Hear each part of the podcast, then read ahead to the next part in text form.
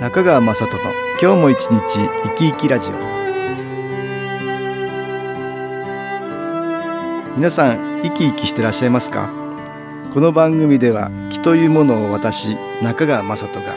いろいろな角度からわかりやすくお話をしてまいります。どうぞごゆっくりお楽しみください。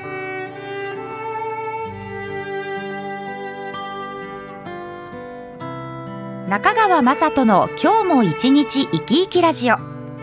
この番組は気のある生活あなたの気づきをサポートする株式会社 SAS がお送りします。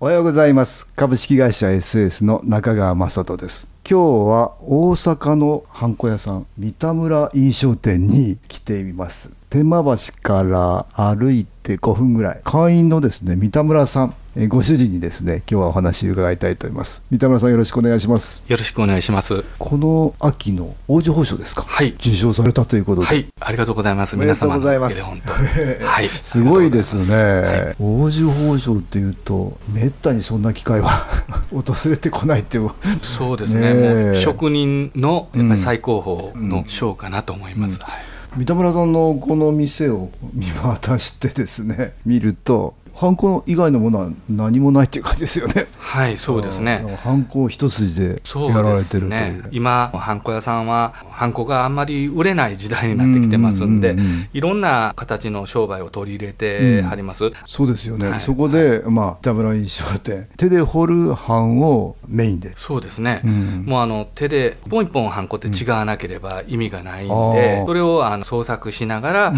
自分でほんまに好きなことをずっとうん。うん。し続けてきたという、それであの賞をもらえるということで、うん。本当にこんなにありがたいことはないんですけれども。ハンコっていうのはいろんな節目でねはい。干さなきゃいけないっていうのはありますよね、はい、そうですね。もう残すところやっぱり重要なことにしか押さなくなっあー。はい。重要なものだからこそ心のこもったっていうか、はい。はい。いいものを使っていただきたいっていうことで、三田村さんやっておられるんじゃないかそうですなと思うんだね。けど、昔は本当に自分の技といいますか、うんうんうん。技術といいますか、うわしの技を見てみっていうようなうん。偉そうな気持ちえで、え他にはできへんやろっていうふうな思いが中心でしたけれども今、あのやっぱり毎日毎日センターに行って、新規のセンターはすぐそばにありますからね、大阪のね。はい毎日そんな長いことを気を受けてるわけじゃなくて、もうあの1時間したら帰ってくるように決めてるんですけれども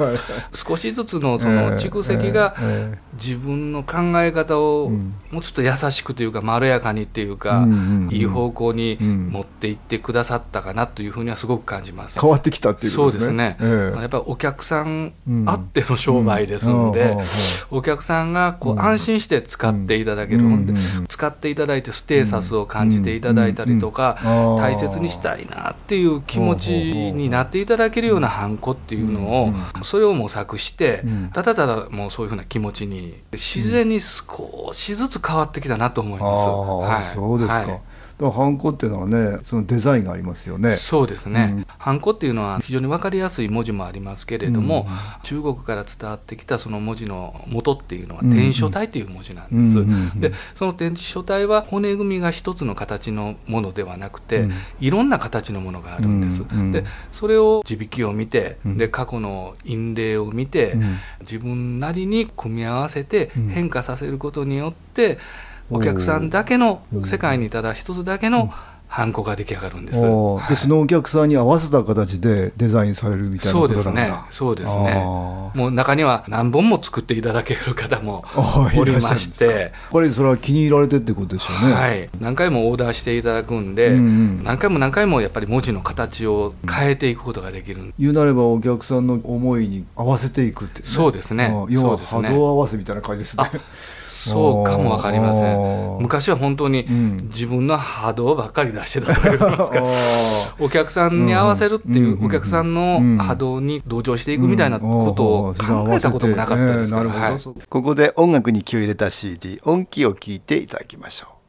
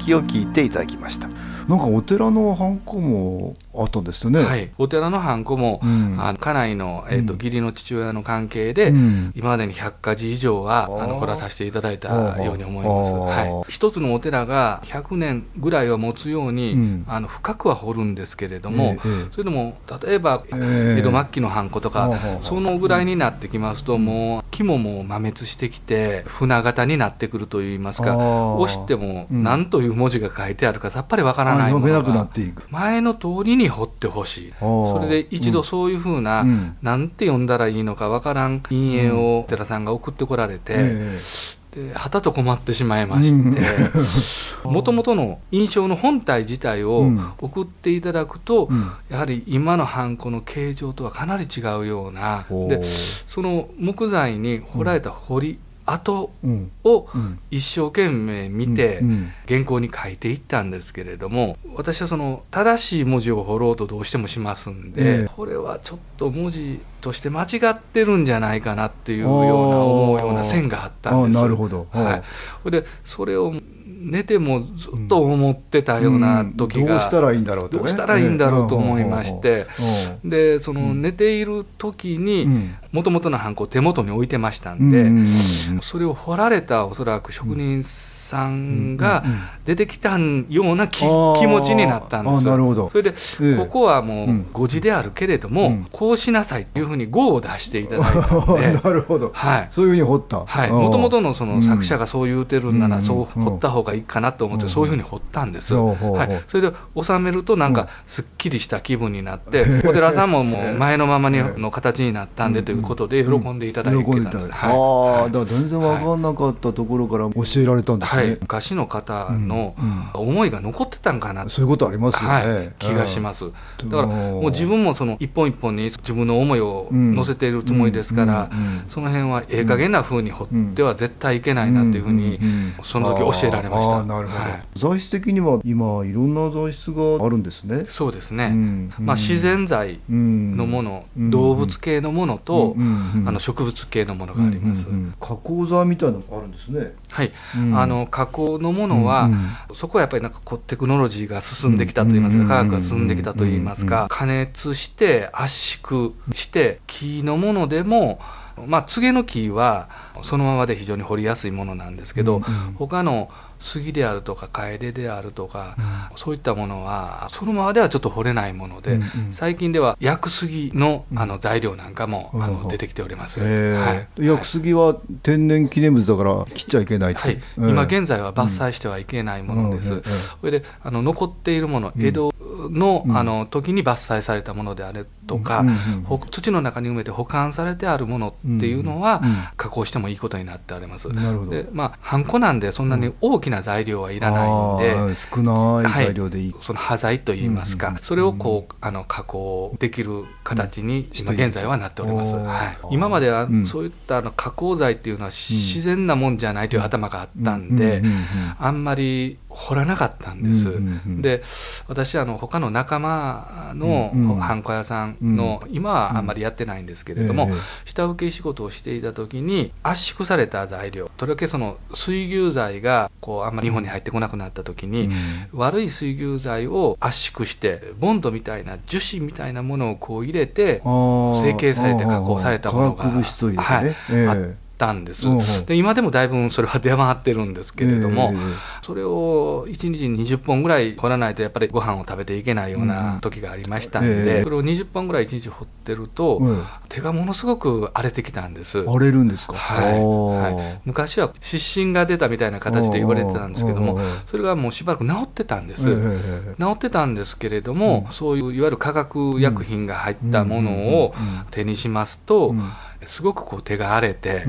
痒くなってってまた再発した再発したみたいになったみたいな形になっただからそれはよくないということを案に教えてくれてるってわけですね、はい、そうですね。今現在はそういう材料は当然としてはまあ一切使ってないんですけれど。も、新しいその木材をその加熱圧縮するっていう技法は、あのよくよくお話を聞くと、一切そういうふうなボンド系のものとか樹脂とかは入れてないらしいまるっきり天然なんですね、はい、まあそういうものもだから良さそうだということで、はい、そうですね、えー、そういう材料にもあの、ちょっと挑戦していこうかなと思ってます。あ、はい、なるほど。その自然の恵みですよね。そうですね、うん、それを、はい、まあ、人の手を加えて、はい、いい木を込めてね。そうですね。でさらにそれを使っていただいて、い、い木をものが出すっていうことだけどね、はい。うん、そういうことがあるでしょうね、そうですね。お客さんが重要な場面で、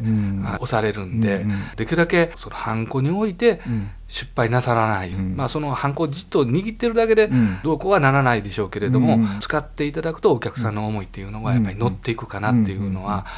今は分かるんですけども、昔はあんまそういうことが分からなかったんですけど、えーまあはい、えー、三田村さんは新機構研修講座もね、はい、何回も受けていただいたりして、はい、随分とね気の部分では、はい、充電をしてもらってね、はい、えー、自分でもいろんな気づきがあったりして変わっていかれたっていうね、はい、今までの体験がありますからね、ね、まあ、それをハンコ作りに生かしてくれてると。いうわけですね。はい、そうです。あいろいろと、ね、ハンコの今日はお話をね、いいお話を聞きました。三田村印象店の三田村薫さんでした。どうもありがとうございました。ありがとうございました。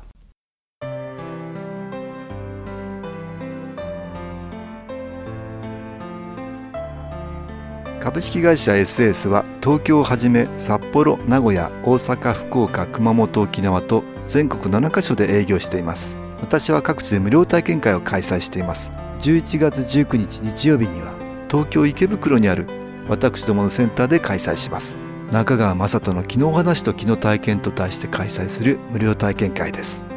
新気候というこの気候に興味のある方はぜひご参加ください。ちょっと気候を体験してみたいという方体の調子が悪い方ストレスの多い方運が良くないという方気が出せるようになる研修講座に興味のある方自分自身の気を変えるといろいろなことが変わります。そのきっかけにしていただけると幸いです。11月19日日曜日午後1時から4時までです。住所は豊島区東池袋1-30-6池袋の東口から歩いて5分のところにあります。電話は東京03-3980-8328 3980-8328です。また SS のウェブサイトでもご案内しております。お気軽にお問い合わせください。お待ちしております。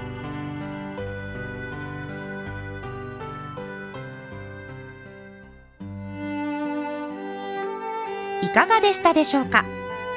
この番組はポッドキャスティングでパソコンからいつでも聞くことができます。SAS のウェブサイト www. 新機構 .com 新機構は SHIN KIKO または FM 西東京のページからどうぞ。中川雅人の今日も一日生き生きラジオ。この番組は気のある生活あなたの気づきをサポートする株式会社 SAS がお送りしました。